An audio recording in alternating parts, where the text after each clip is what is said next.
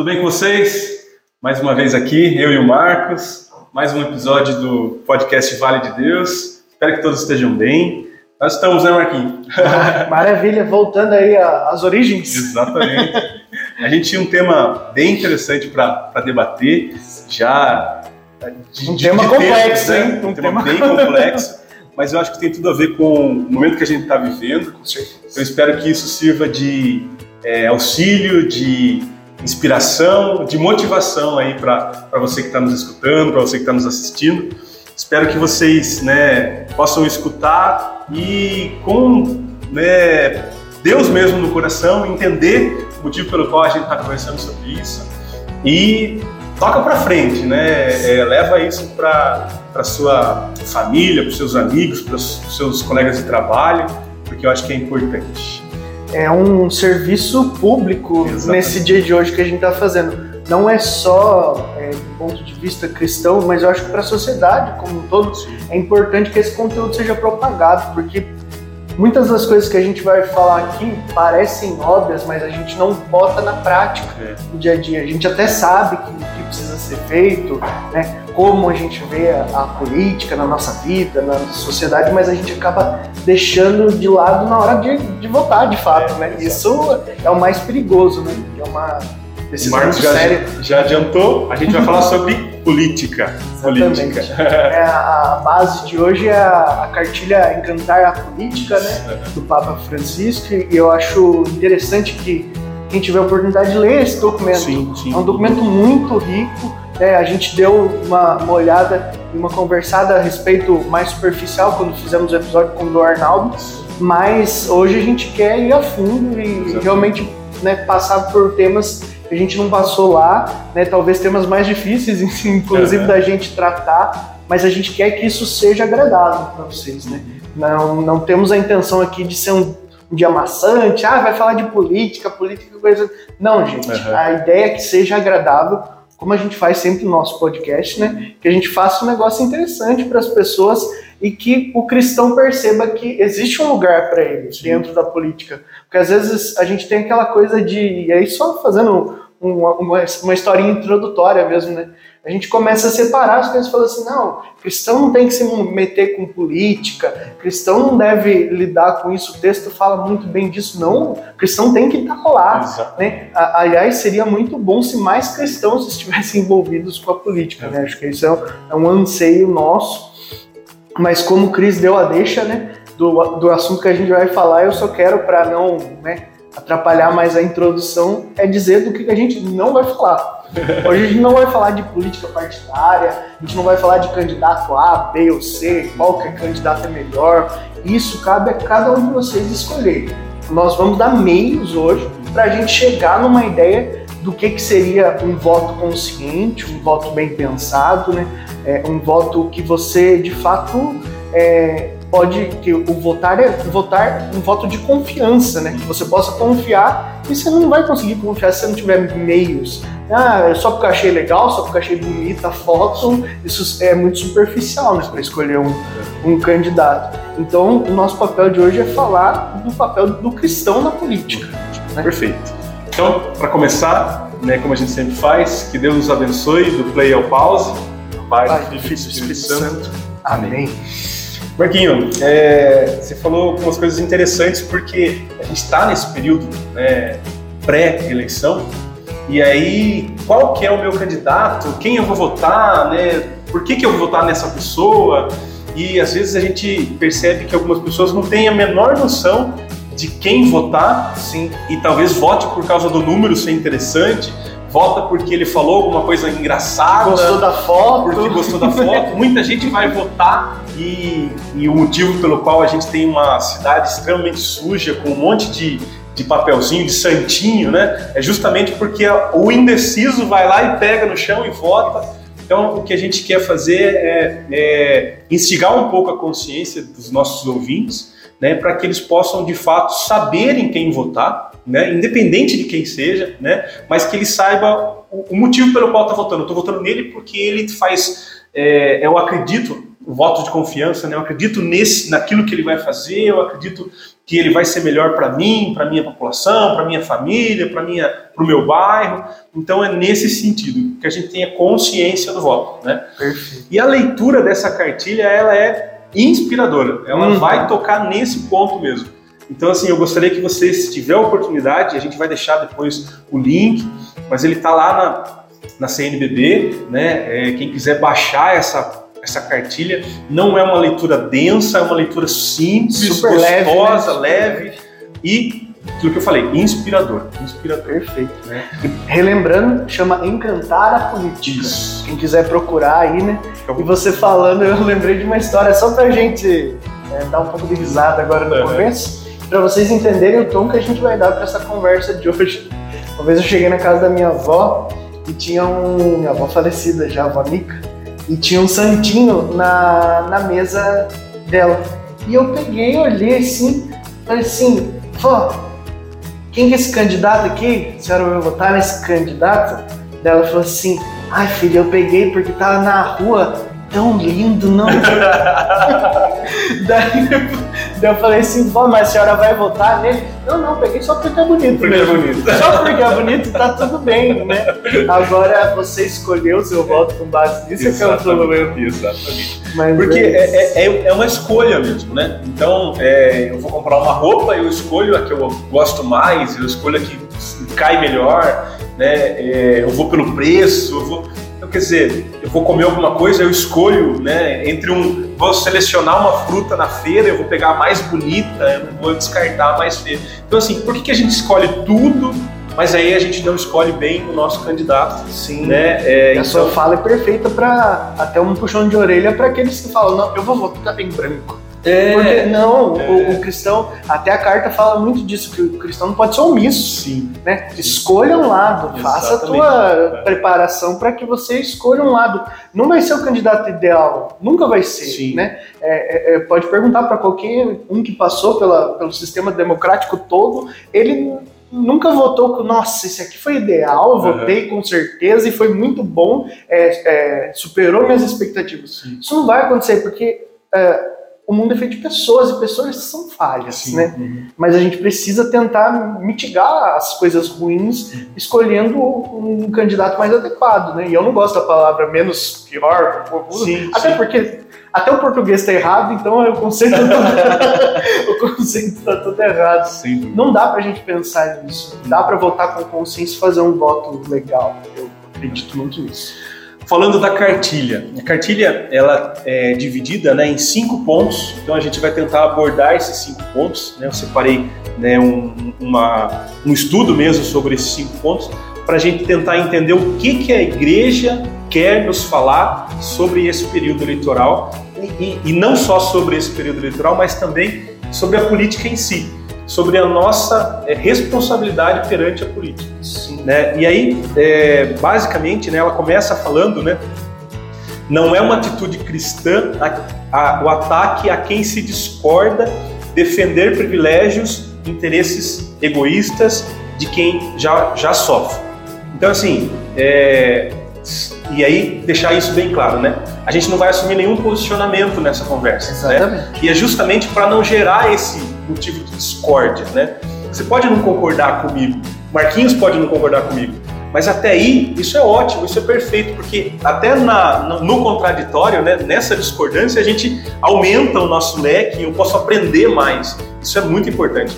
Mas é, enfrentar a discórdia, tentar mostrar para o outro que eu sou o correto, e aí esse ataque, né, esse enfrentamento, ele só, só gera é, desconforto né, é, principalmente quando a gente fala de política, né, é, a gente tem uma opinião muito forte, muito própria. Então, quando eu quero impor a minha opinião para o outro, o meu candidato para o outro, por algum motivo, a gente vai só, só vai gerar é, discussão, briga, confusão, e esse não é o objetivo hoje. O objetivo nosso é, é tentar é, é, entender a política dentro da nossa realidade, dentro da nossa responsabilidade como cidadão, e a partir daí evoluir na conversa. Esse é, esse eu, é o objetivo. Eu separei uma surpresa pro Cris. A gente é. não vai ficar em cima do muro. A gente vai escolher o nosso candidato, mas é. Assista. Assista que você vai ver. Vai até o final. Vai, vai até, o final. que você vai, você vai gostar. Mas tá jóia. Ó, é, a, a, cartilha começa falando uma coisa que lá no final ela fecha isso também, mas ela fala política, singular expressão de caridade. Então, política é caridade, é fazer caridade. Então, a partir dessa premissa, a gente começa a entender um pouco o papel do político e o papel do cidadão também. Por que fazer política? Porque política deve ser essa expressão de caridade. Perfeito. Joia. Eu gostei muito da introdução do, do texto lá, da carta, porque ela usa uma frase que é compromisso de fé, dedicar atenção à política. Eu gostei muito dessa frase porque é, o discurso de Jesus era o quê? É amar o próximo, fazer do lugar em que a gente vive um lugar melhor, né? sendo uma boa pessoa, amando os seus semelhantes. E ele sempre pregou em tratar todos como iguais, diminuir as desigualdades. E esses foram três pontos que tratou perfeitamente na introdução dessa carta. Então isso não é um discurso político, mas é um discurso cristão. É um discurso que eu acredito que se você pensar no amor, na qualidade e na caridade e na diminuição das desigualdades, é o, o, o, núcleo do discurso de Jesus, né? Então eu gostei muito do, do viés da carta nesse sentido, porque ela nos dá uma, né, como Jesus escolheria o seu Sim. candidato, né? Perfeito. Ele começa falando é, da parábola do bom samaritano, né? Então lembrando, né, a parábola do bom samaritano, né?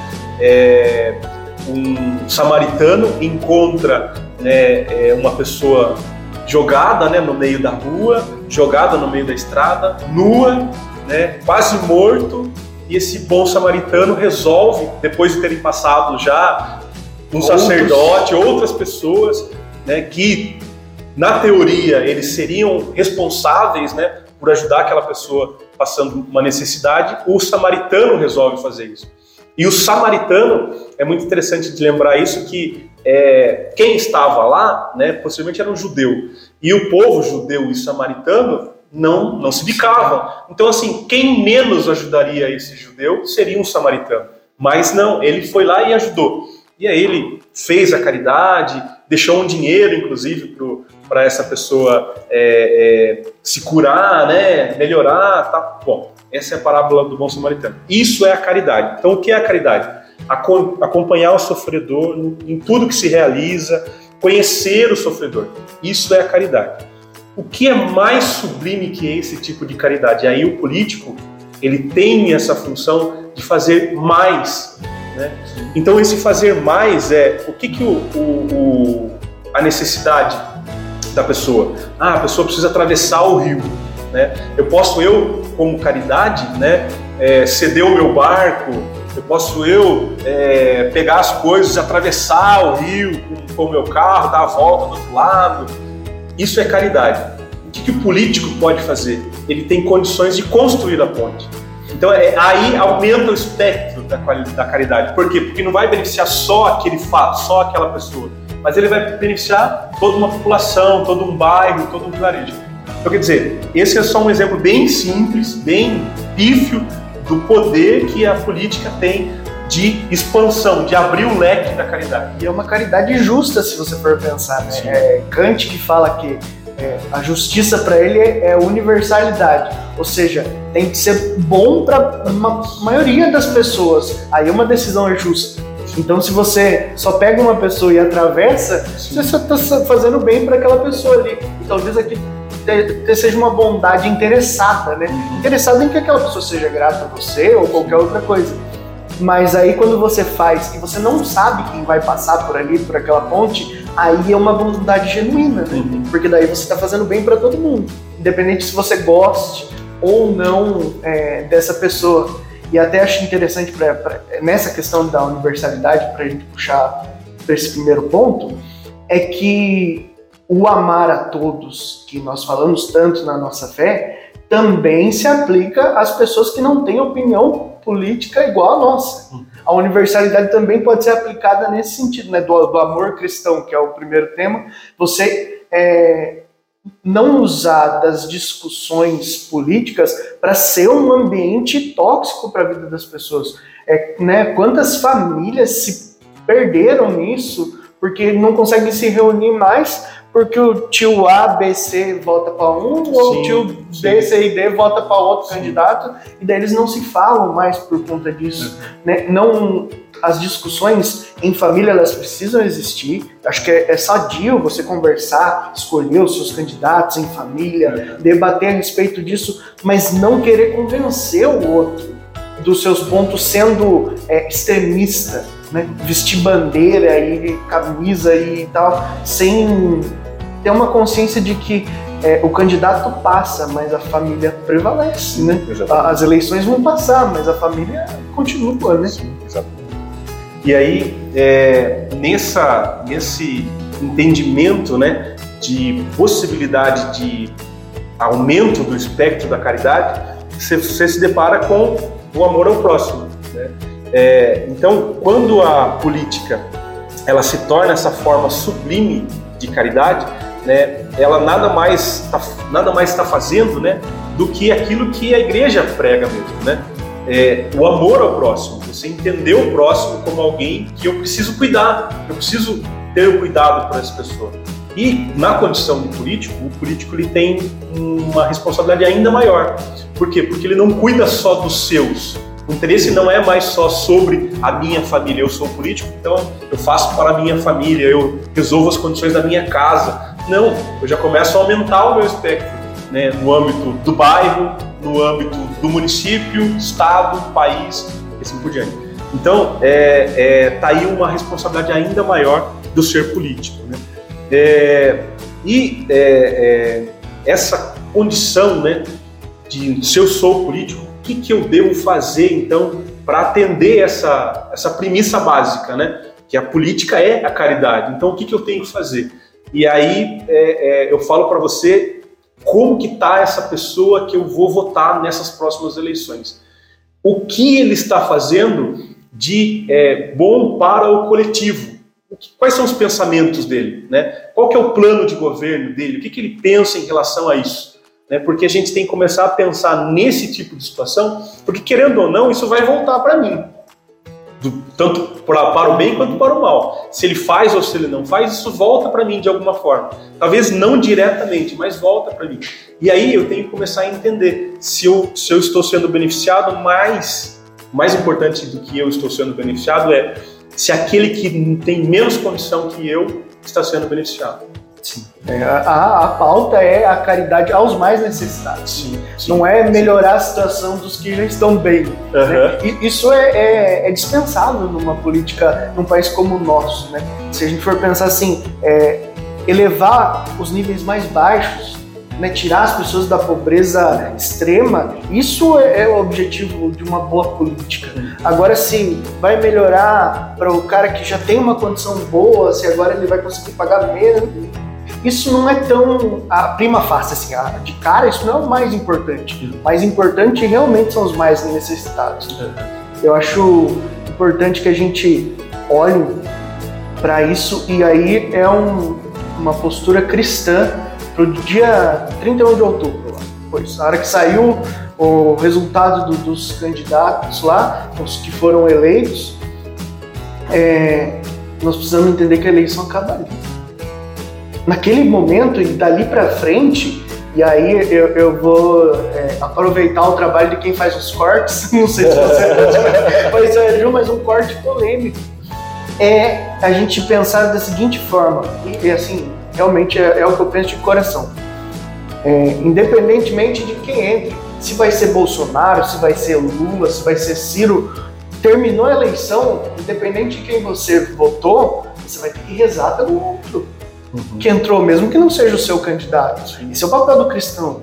Você olhar e falar assim, não, agora estou rezando para que ele faça um bom governo, Sim. mesmo não concordando com aquela pessoa, porque passa a ser presidente, governador, deputado, senador, de todo mundo. Uhum. Não é só de quem votou, né? Isso é, é importante que a gente entenda. Eu trabalhei é, até estava sentido esses dias porque essa eleição vai ser a primeira em 10 anos que eu não vou poder trabalhar. Uhum. Por, por, bons motivos, né? É, vai cair minhas férias bem na, nas eleições.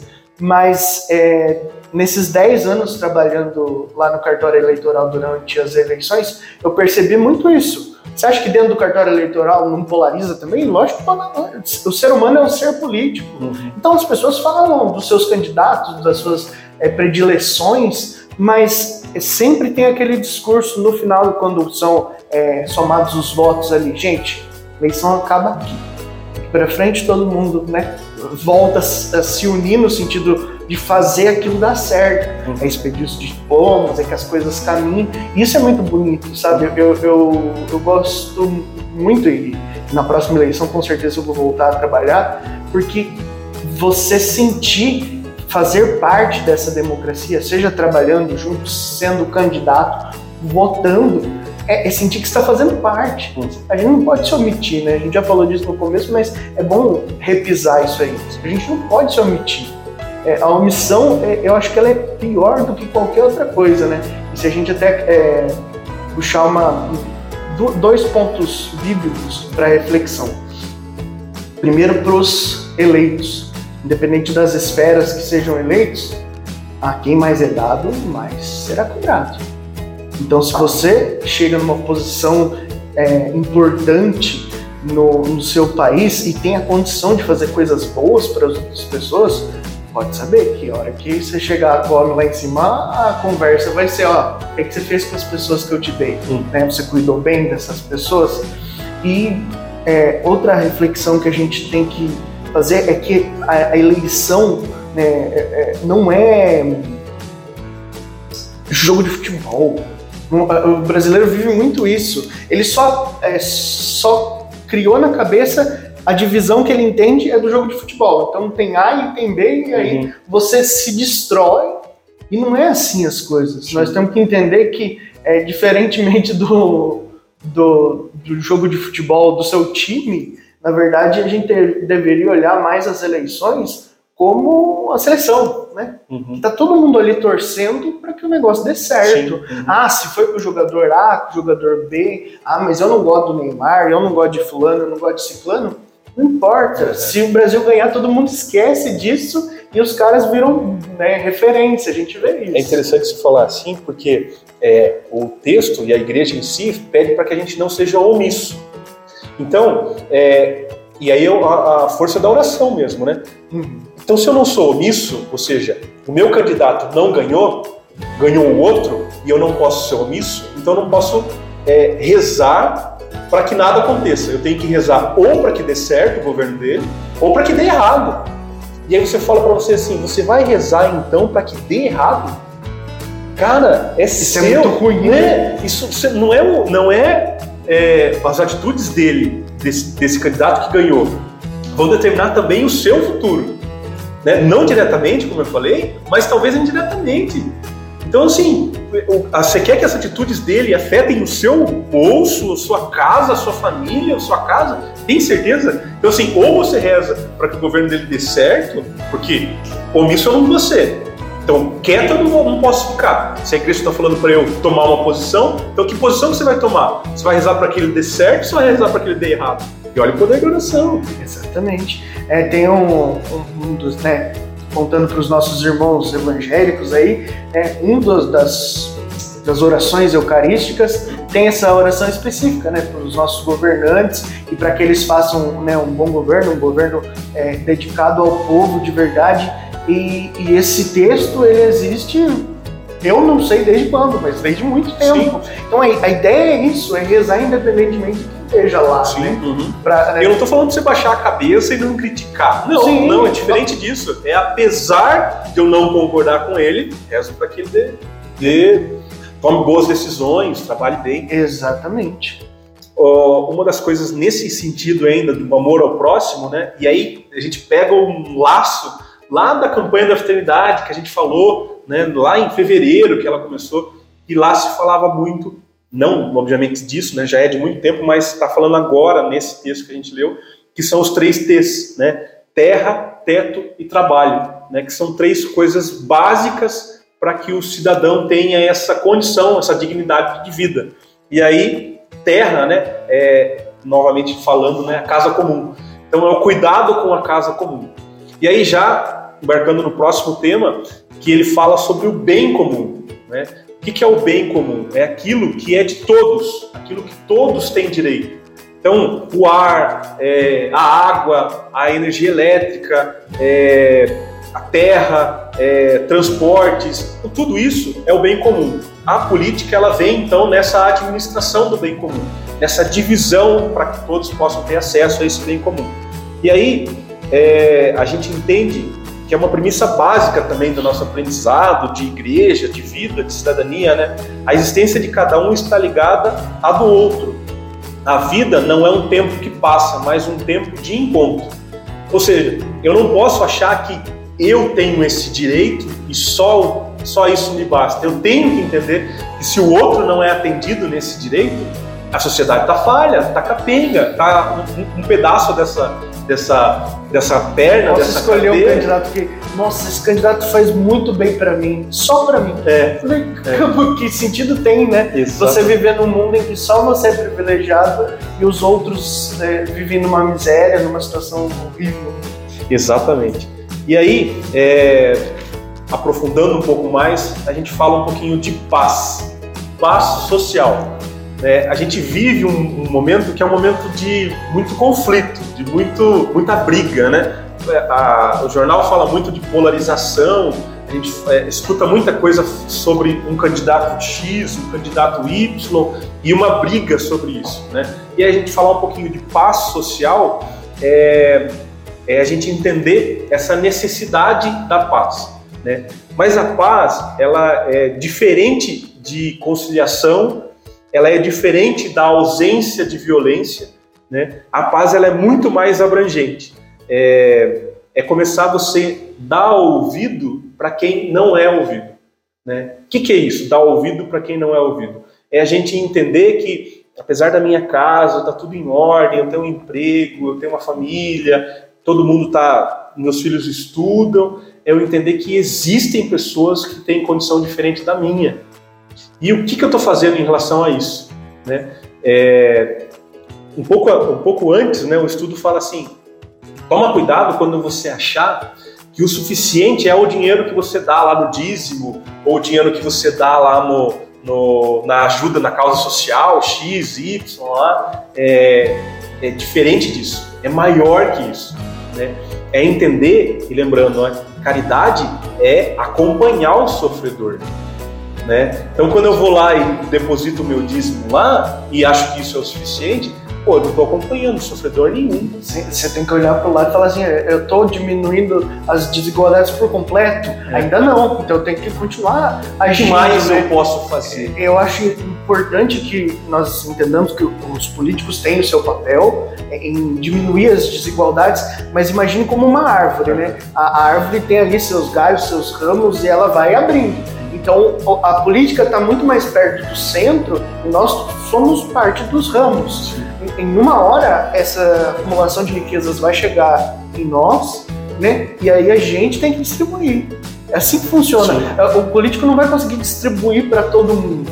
Vai chegar num ponto que você vai falar assim: eu ganho mais do que eu preciso para viver uma vida legal, então eu preciso repartir. Então não dá para só falar assim: tem muita desigualdade social no nosso país e não está fazendo nada por isso, né? Ou está simplesmente só envezado para alguma coisa. Né? Tem que ser assim, é, tem que incomodar. O outro irmão que precisa tem que incomodar. A gente passa pela rua, vê alguém deitado, né, no frio, ali, muitas vezes só com papelão, assim, é, isso precisa te incomodar.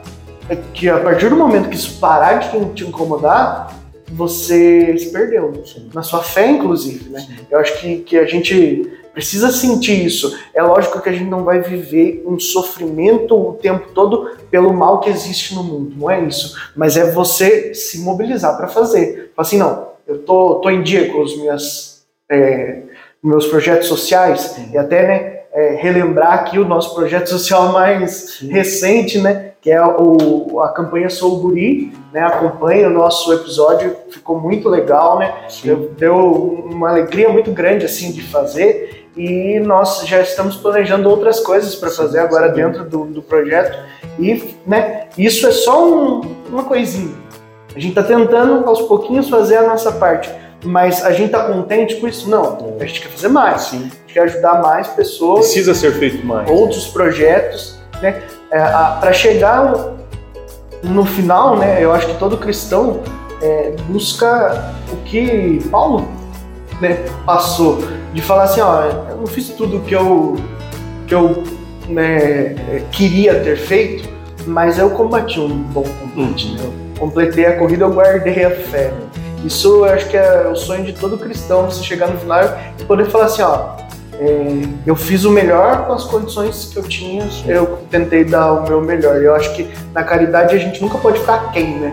Ah, não, eu podia ter feito mais, mas eu não fiz. Isso não é um discurso que, que um cristão pode admitir dizer. Sim, eu penso dessa forma. Bom, é, Marquinho, o que eu percebi até esse momento, a leitura até esse momento é, é, bem, é bem dividido mesmo, né? Qual que é o papel do cristão, qual que é o papel do político, né? Até esse momento a gente conseguiu entender, deixar bem claro, né, na leitura da cartilha, no estudo da cartilha, é justamente isso. Né? Qual que é o papel do cristão, o que, que ele tem que fazer, qual que é o papel do político, né? O espectro é, o cristão é caridoso, o político tem que ser mais caridoso, o espectro dele é maior. Né? Mas aí a gente começa é, a entender o porquê disso, né? Porque é, a gente pode perceber uma diferença muito grande, né? Uma, é, uma separação muito grande, né? E na verdade não, não deveria ser assim. Né? O cristão ele deveria estar mais envolvido com a política. E aí não há nenhum incentivo aí em que você se torne político. Não, não, não é para que você se torne um político, não é para que você decida se filiar a um partido X, Y e concorrer a uma candidatura política. Não, mas é você entender que você tem uma responsabilidade primeiro quando você vota, mas depois e principalmente depois, ela não acaba na eleição. Ela não acaba na eleição, ela continua, né? O aquele que eu elegi, né? O, o as decisões que ele né, prometeu estão sendo cumpridas ou não.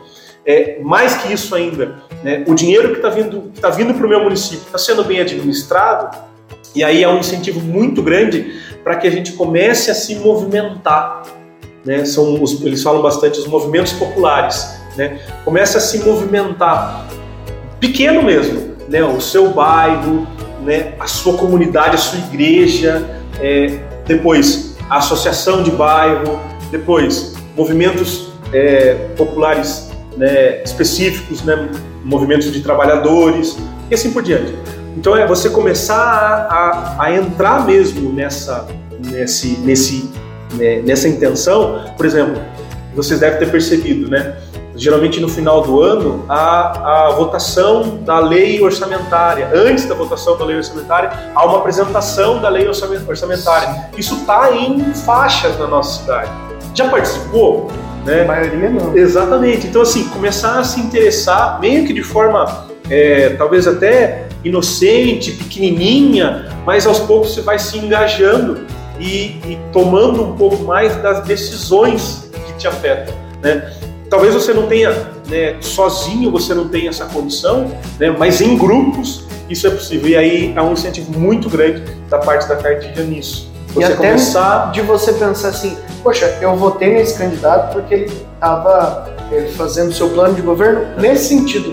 E não está sendo nesse sentido. Sim. Eu votei no, no, João do gás porque ele falou que o preço do gás ia diminuir. É, você tem o direito e inclusive o dever de ir lá e cobrar. Falar assim, viu, você falou que ia diminuir o preço do gás. Uhum. O que, que você está fazendo nesse sentido? Para isso. Né? Então, assim, é, a, a, gente às vezes fala assim, ah, mas eu não, é, eu nem lembro qual eram as, as propostas do meu candidato. Opa, então isso é uma falha sua. Sim. Porque você não utilizou durante esses quatro anos. Você não foi lá e olhou, fez o, o seu checklist ali para ver se alguma coisa está sendo feita, né? sendo do legislativo, se ele está propondo leis para chegar nesse caminho, sendo do executivo, se ele está de fato fazendo as coisas que ele prometeu que ia fazer, né? Isso é muito importante para a gente entender que é, isso que você falou, que a função do cristão é, ao votar não se encerra. Ela permanece ao longo dos quatro anos ou dos oito anos. E, e ficar quem disso é você concordar, né? Ficar calado sobre muitas situações que muitas vezes você não pode, você pode não necessariamente concordar. E aí? Tá, mas que você está fazendo, né? Se você não concorda com essa situação, mas o que, que você está fazendo? Né? E aí aquilo que eu falei, sozinho é difícil, sozinho talvez você pode gritar, espernear, mas nada vai acontecer. Participar de um movimento popular, participar de um grupo de pessoas, vai fazer com que você tenha um pouco mais de voz, né? E aí poder cobrar de fato né, o que acontece. Exatamente. Você falou, né, é, até completando uma, um raciocínio que eu tinha feito, mas eu falei para os candidatos, né, que tinha uma passagem, e também para os eleitores. Para os candidatos era quem mais é dado, mais será cobrado. Uhum. E para os eleitores é você tem que ser quente ou frio, Sim. não pode ser morno. Sim. Se for morno, eu te vomito. Né? É, é, é, acho que esse é o papel do, do cristão dentro da política. Se ele votou e está de acordo com o que ele queria, ele fala assim, não, esse candidato é bom, vou ver os valores dele, gostei desse partido, é, talvez eu vote numa reeleição, por exemplo, e se tiver ruim, sei lá também, e ser frio e responder as coisas como precisa, né?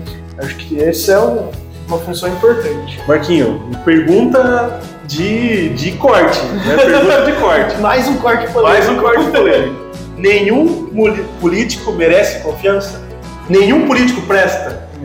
podemos pensar desse não jeito. Podemos, né? Cristão não pode pensar desse jeito, porque é, é, até a gente falou disso no episódio com o Andrei, né? Sim, a gente sim. falando a respeito. É, pensa aí na sua profissão que você tem. Se eu falar para você, todo mundo dessa profissão, todo veterinário não presta. Uhum. Todo, é muito injusto. Né? Nós temos profissionais bons e ruins em todas as áreas, na política também, mas é, talvez se tem mais gente ruim, seja até uma culpa nossa Exatamente. de não estar tá votando direito. Sim. Aí é meio é estranho até você reclamar disso. Nossa, mas só tem político corrupto. Tá, mas você está recolocando é. eles lá ano a ano. Então, não, e, e, não se preocupa com isso. E no nosso município, né? Eu que sou uma pessoa que nasci, né? E, e permaneço aqui em Itapeva, né? É, toda a minha vida, fui embora, mas voltei.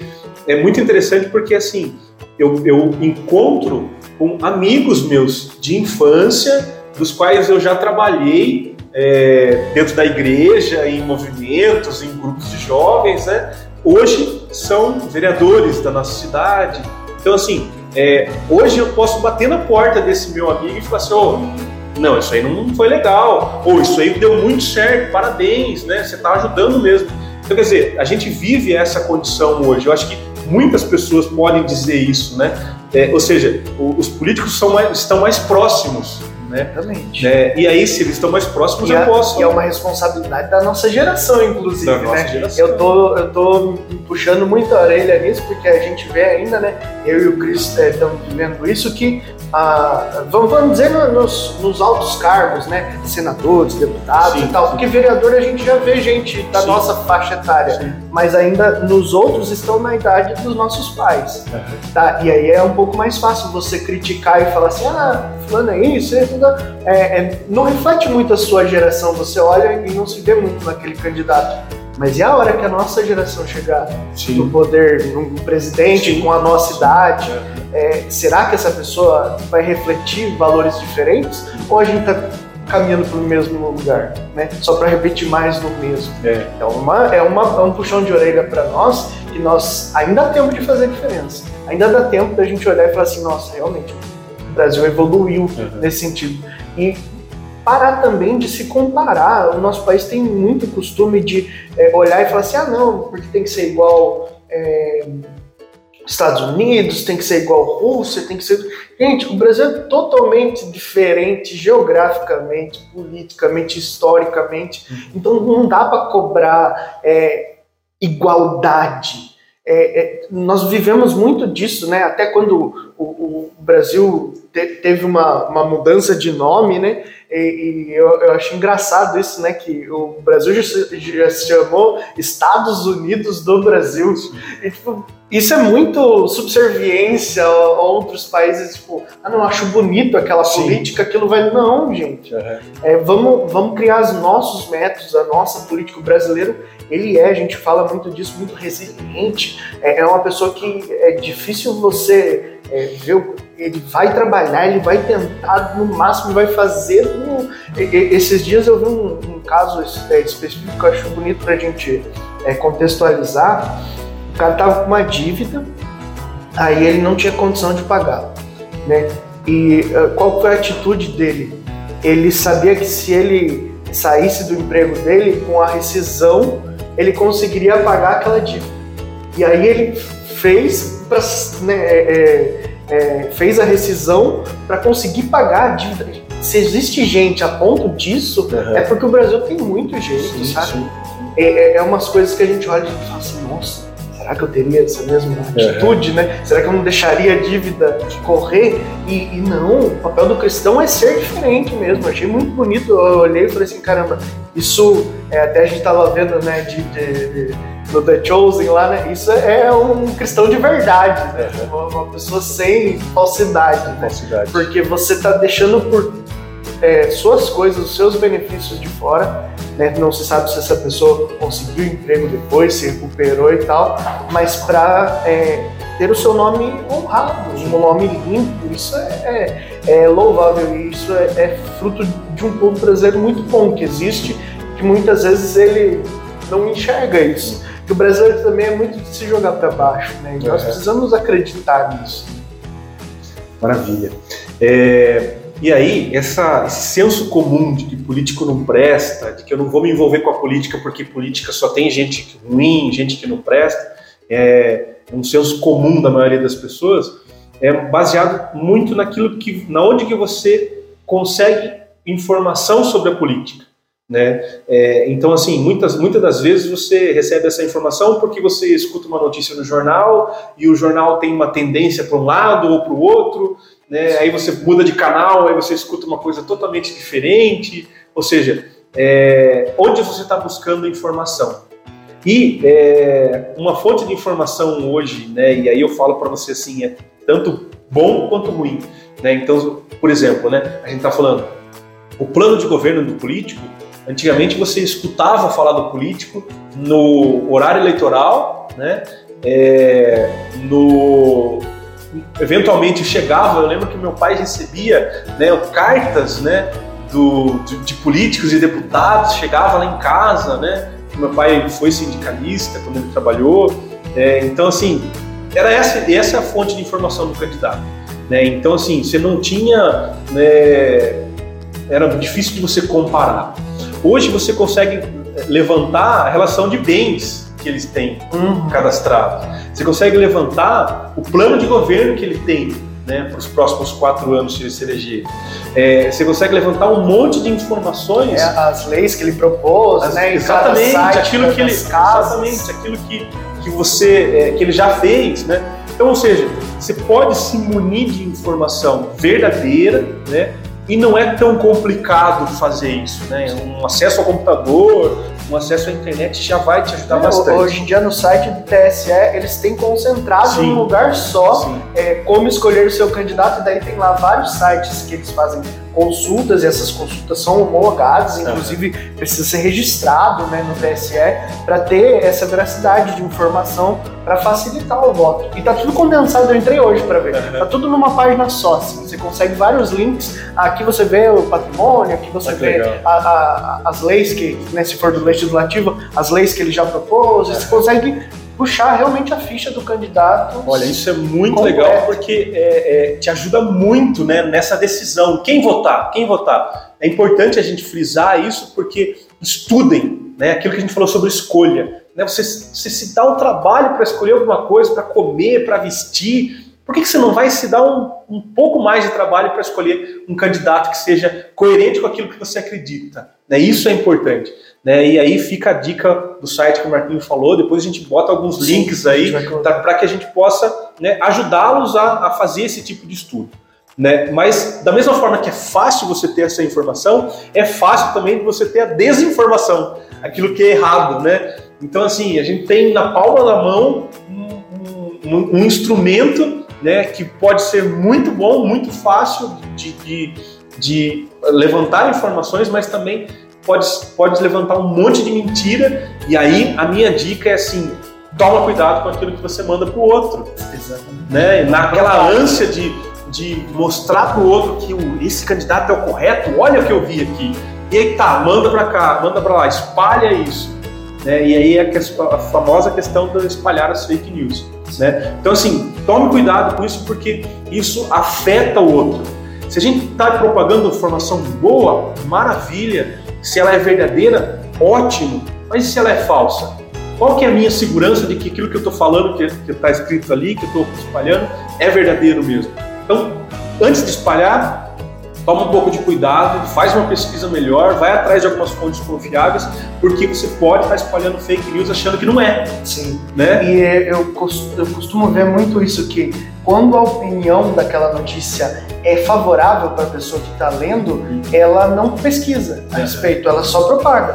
Ela só vai pesquisar se é fake news quando ela discorda daquilo que ela está vendo. Isso. E isso é muito triste. Nós devemos pesar com o mesmo peso qualquer tipo de notícia mesmo as que nos agradam e as que nos desagradam, né? Nós temos que tomar muito, muito cuidado com isso. É... Tem, uma, tem uma, uma, um desenho, chama é, da Disney, Positivamente? Hum. É, né? é, divertidamente. Divertidamente. Né? Divertidamente. Divertidamente. E aí tem. É, é, eles estão. Eu não me lembro exatamente, mas eu já assisti muitas vezes porque minhas filhas adoram, né? Mas é então, e é muito bom também, além de ser muito bom. Mas eles estão dentro do, de um trem e aí um personagem, e aí tem um monte de caixa toda empilhada. E nas caixas está escrito fatos, e depois tem outras caixas escrito opiniões. E aí é, o, o trem dá uma balançada e tudo se mistura. E cai caixa para um lado, caixa para o outro, tudo se mistura, e aí o personagem fala assim. É, ah, isso sempre acontece, né? Então assim, a gente tem que tomar esse tipo de cuidado, porque fato é uma coisa e opinião é outra. Quando a gente mistura isso e vira uma bagunça, nada mais é, é, de fato vai servir para alguma coisa. E a fake news, ela engana, não porque ela é totalmente mentirosa, mas porque muitas vezes ela parte de uma premissa verdadeira. É. Então ela te joga, te joga, uma estatística verdadeira, alguma coisa verdadeira, Sim. e ela vai te conduzindo para um raciocínio errado. Sim. Né? É, é, é sempre interessante você perceber, nas nossas casas nós vivemos isso, nós somos seres políticos. Então, é, você sempre, para acertar um ponto da sua opinião, você usa uma premissa que lhe favorece, né? Se você olha, a Maria e a Cecília derrubaram água no chão aqui, né? E você fala assim, é, vocês nunca prestam atenção, sempre derrubam as coisas. É, olha aqui, então você partiu de uma premissa que você está vendo. Sim. Não necessariamente que elas derrubem sempre, pode ter sido a primeira vez, sim, mas é. para você forçar que o seu ponto seja é, validado, validado você usa um fato isolado. É. Né? E isso pode ser usado para o bem, para o mal. Quantas vezes a gente vê na própria política usado muito disso, né? A, a pessoa tem uma opinião numa entrevista sobre um determinado assunto, daí a, a, pessoa é rotulada daquilo. E às vezes, muitas vezes, é, a pessoa, inclusive, já se retificou para frente, mudou de opinião e tal. E nós somos assim, né? Quantas vezes, se for puxar a vida da gente, é, a gente foi evoluindo e percebendo, caramba, isso que eu pensava não, não, não tinha nada é a ver, né? Não, e assim, é, é, é experiência de vida, Sim. né? Até uma coisa assim, só pra gente dar risada mesmo, né? Quando eu era criança,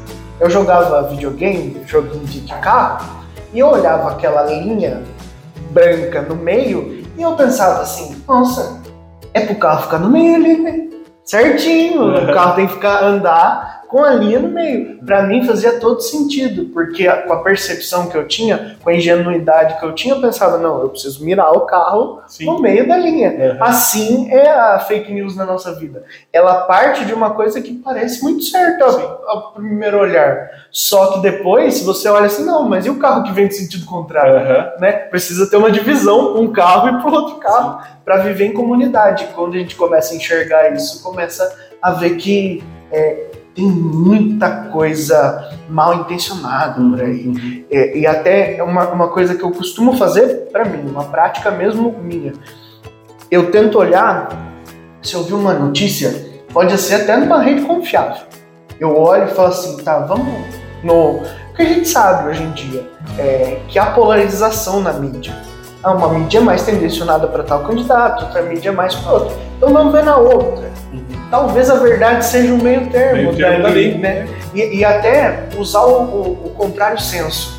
Se há uma rede que está acostumada a falar mal e fala uma coisa positiva, é muito provável que aquela informação seja verdadeira. E o contrário também, se é está acostumada a falar bem e fala mal, é, é, talvez essa informação seja a mais verdadeira de, de todas. todas. Então temos que tomar cuidado com isso, diversificar né, a, a, as, as mídias. E aí eu, eu, chego num ponto que eu quero trazer uma provocação. Assim. Falei que a gente ia falar dos nossos candidatos aí, só que vai ser de uma forma diferente. É, na Bíblia, né? Quem que a gente vê como exemplo de. Você já deu uma, uma mais que um spoiler aí da minha escolha, mas, mas tudo bem. É, quem que você. Assim, é, só pra gente bater papo mesmo. Quem que você olha e fala assim, caramba, essa pessoa seria um bom candidato. Se ela fosse um candidato hoje, eu votaria nessa pessoa. Se a pessoa tivesse aqui. Pense em alguém, qualquer personagem da Bíblia. Jesus não vai porque Jesus é o concurso. Jesus é ser presidente de qualquer nação possível e imaginável, né? Jesus é, é, é o, o, candidato perfeito, então ele não conta. Vamos deixar Jesus fora da jogada. Vai ficar um pouquinho mais difícil. Ó, eu, vou, eu vou puxar a sardinha porque eu sei que você é fã dele e, e a gente tá falando dele, a gente tá, tá rodando o nosso episódio sobre ele. Sim. Eu falo de José. Ah, perfeito. é, um, é um dos que eu me. Assim, acho que, que eu também, se, se, tivesse até o meu candidato aqui, que eu escolhi outro, e José, talvez eu ficasse, ah, acho que eu vou votar em José, né? Uhum. Muito bem pensado. Mas sabe quem que eu pensei? No Bom Samaritano. Sim. E aí eu trouxe três, e aí Deus, como Deus prepara as coisas, né? Você tinha falado dele, Sim. ele não tinha combinado, gente. É, é verdade mesmo. E eu é, trouxe aqui três pontos de por que, que ele seria é, um bom candidato. Primeiro, ele olha ao seu redor. Ele não está só pensando nele, porque a gente escuta lá no texto e o, o, o levita viu, mas passou fora. É, é, o, o, né, o religioso lá viu, passou. Só que quantas pessoas passaram e nem viram? Estava de cabeça baixa, Sim. não estava atento para o que está acontecendo à sua volta. E isso cai muito no que a gente estava falando agora, de se manter informado. E informado em várias mídias. Né? O, o, o bom samaritano, ele podia estar tá na outra calçada. Ele viu lá do outro lado. Então, é, tem o costume, e aqui eu, eu, vou citar alguns nomes que eu acho importante da gente fazer. Não fica só assistindo o Globo, só o UOL, só não sei o que, Jovem Pan. Não, vamos diversificar assista várias coisas, assista Record, Band, Globo, para você se informar e, e, saber, nossa, essa notícia no outro canal deu de outro jeito. Hum. Opa, então peraí, vou dar uma pesquisada, vou assistir o vídeo, vou ver o que, que essa pessoa falou. É para se informar de fato, é olhar ao redor de hoje em dia. E ele fez muito bem isso, né? Não olhar somente para um lado. Segundo passo, ao perceber a necessidade do outro, age. Não fique parado. Uhum. A gente tem que escolher candidatos que tenham boas ideias, mas que também coloquem as ideias em prática.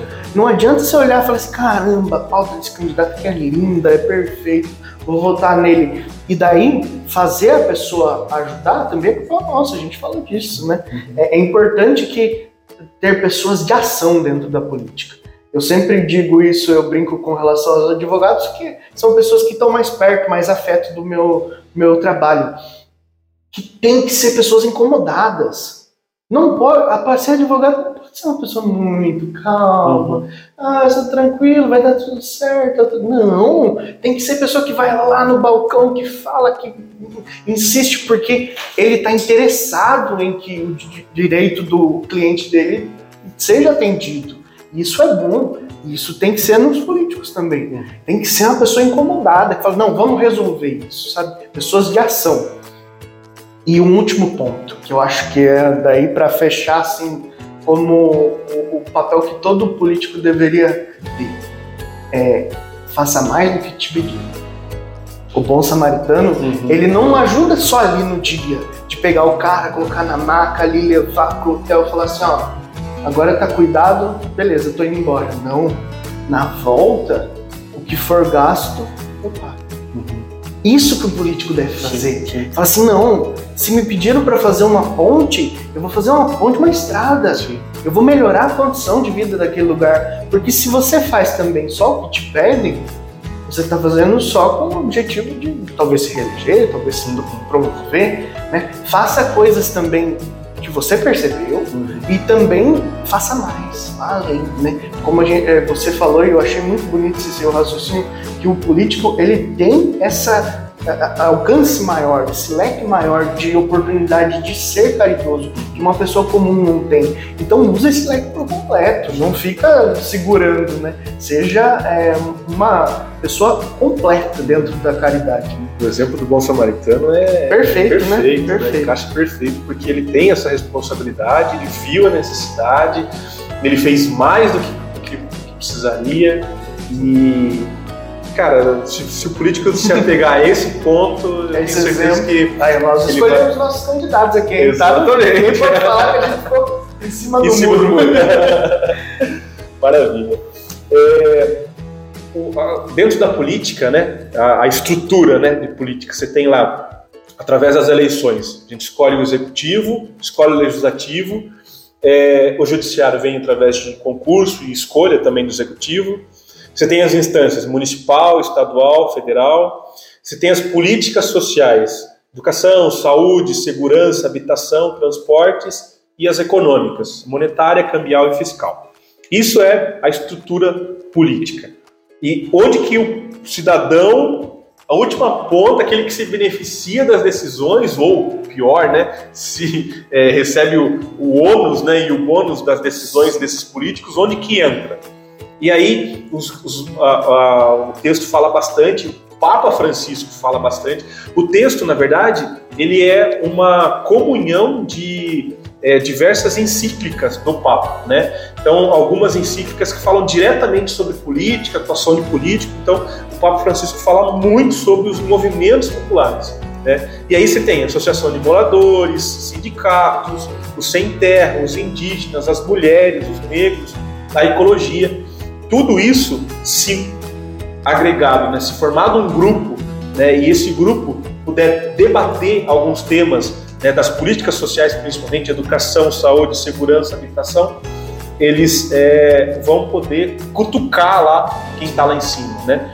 É, essas associações de moradores, né, essas associações de forma geral, elas têm essa importância. Por quê? Porque a partir delas você consegue debater alguns temas específicos tentar algumas melhorias. Né? Fazer parte de uma associação, fazer parte de um, de um desses grupos é importante porque é você fazer a política. E aí uma coisa que é interessante, é, esses movimentos populares falam também da criação de conselhos, né?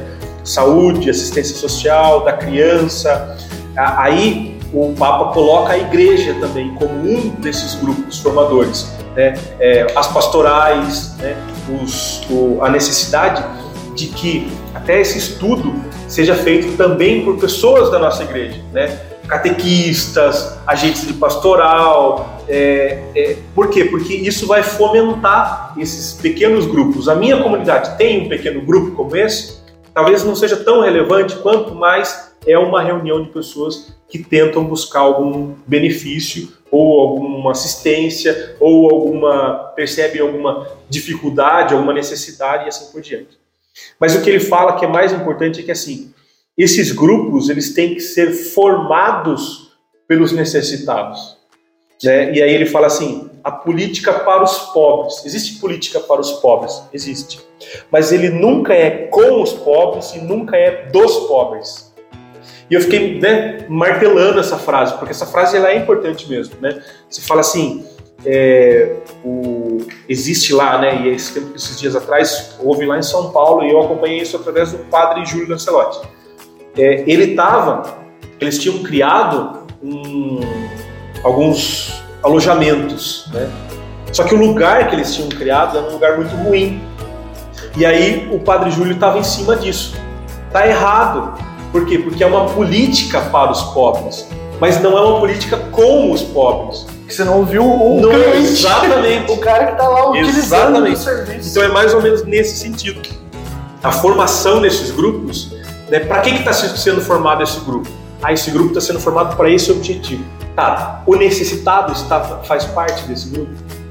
Porque se ele não fizer parte, representante. se ele não fizer parte, então pode ser que tenha alguma coisa errada. Você é, perde experimentação das é. coisas, porque só ele vai dizer realmente as necessidades e se aquilo é viável. Uhum. É, às vezes você fala assim, ah, vamos fazer uma casa, um abrigo nesse lugar. E aí você não escuta os necessitados e essa casa está totalmente longe do lugar onde as pessoas que ficam. Ah, mas a gente fica no viaduto tal, como que a gente vai chegar nesse albergue ter que andar 20 quilômetros para chegar aqui? É inviável. Então precisa ter da opinião dessas pessoas, né? Eu achei interessante quando você é, falou a respeito desses nichos, me lembrou como eu faço meu, o meu voto. É, eu acho interessante compartilhar com, com, vocês, assim, porque é um, é um método que. Não estou falando que você vai é, escolher o candidato perfeito e tal, mas a lógica eu acho que é interessante de compartilhar. Quando você vai escolher candidatos do executivo, escolha geral. Não escolha nicho. Não, não, ah, eu vou escolher o cara porque ele é dos indígenas, eu vou escolher fulano para governador porque ele é do movimento quilombola, eu vou escolher fulano para presidente porque ele é do, do movimento LGBT. Não, eu entendo assim que, lógico, que a pessoa tem que ter essas pautas, mas tem que ser global para escolher para o executivo é alguém que veja todas as deficiências e tenha planos de ação para todas elas. Não pode ser nichado. Agora, para o legislativo, a gente já começa a ter uma divisão. Senador, eu ainda olho muito com os olhos de quem olha para o executivo, porque o Senado, ela, ele representa os estados. Então, ele precisa fazer é, leis que sejam pertinentes para o Estado, muitas vezes política tributária, coisas que são. Isso deveria partir do Senado. Essas coisas que, que são interessantes de um ponto de vista geral, mas é alguém que está olhando para o seu Estado. Então, eu vou fazer essa proposta porque o meu, meu Estado está com essa deficiência. Agora, vereadores, deputados estaduais é, e até mesmo deputados federais você tem que pensar nicho. Aí você volta naquelas causas em que você é, acredita mais específicas, porque senão é, não vai ter representatividade. Uhum. Aí eu voto na causa, o vereador que defende é, os sem terra, o vereador que defende. Tá, se eu acredito nessas causas, eu vou votar nessas pessoas. Uhum. Ah, o vereador que defende é, as empresas, eu sou, eu sou do, dos empresários, então eu vou, votar no vereador que, que defende essa bandeira. E aí aqui eu estou dando é, exemplos genéricos, nada específico, mas para entender que assim, é, existe hora de você escolher a bandeira e existe hora de você pensar no geral, no todo. No, é o que a gente falou no começo, na universalidade, o que vai ser bom para todo mundo. E aí você não pode ser egoísta. Se você escolher um candidato a presidente que é do grupo dos empresários que só vai beneficiar os empresários, também não é motivo porque ele só vai ajudar uma fatia da população, talvez essa fatia fique muito bem, mas o resto do país vai perecer. Hum, perfeito.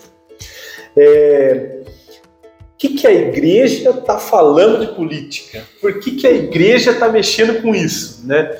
E aí a gente vem de uma, de uma frase é, que é muito lida, em, muito escutada em é, nos movimentos mesmo, né? Tanto na campanha da fraternidade, a gente escutou agora, mas eu também escutava isso lá atrás, na criação da, da pastoral universitária aqui na nossa cidade, que é a igreja em saída, né? É, que é justamente esse movimento que a igreja está fazendo para sair para a comunidade, para sair do templo, ir para a comunidade, ir para as periferias sociais, é, e essa missão evangelizadora de levar Jesus Cristo para mais pessoas.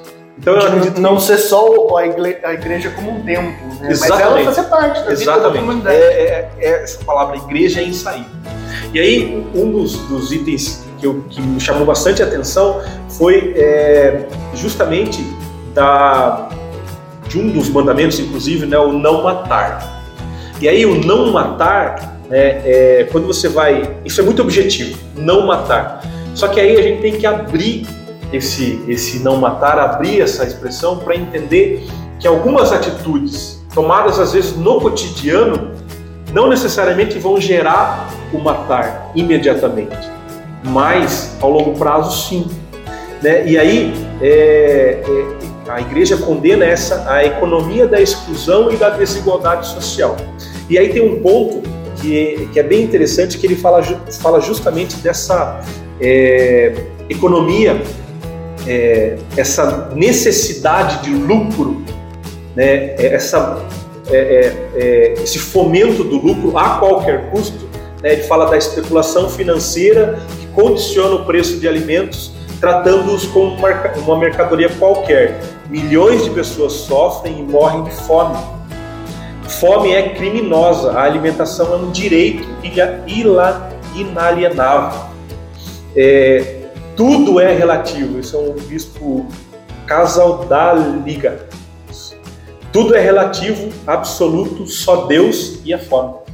Então, é, quando a política começa é a. triste, né? né? Você pensar. Né? Quando, é quando a política começa a, a entender que ela tem um princípio caridoso, um princípio de caridade, e ele é a força mais eloquente da caridade, a que consegue fazer mais, ela começa a ter uma responsabilidade também no combate disso, de uma economia, que a gente vive isso, né? Uma economia que é, é, é a missão econômica pelo lucro, a necessidade econômica pelo lucro. Então a, a igreja tem esse papel, mas é importante de falar que cabe ao Papa e à igreja exigirem o combate à fome a miséria e dá exemplo de partilha solidária. Porém, não cabe ao Papa nem à Igreja elaborar e executar a política pública de combate à fome. Por quê? A responsabilidade é dos políticos.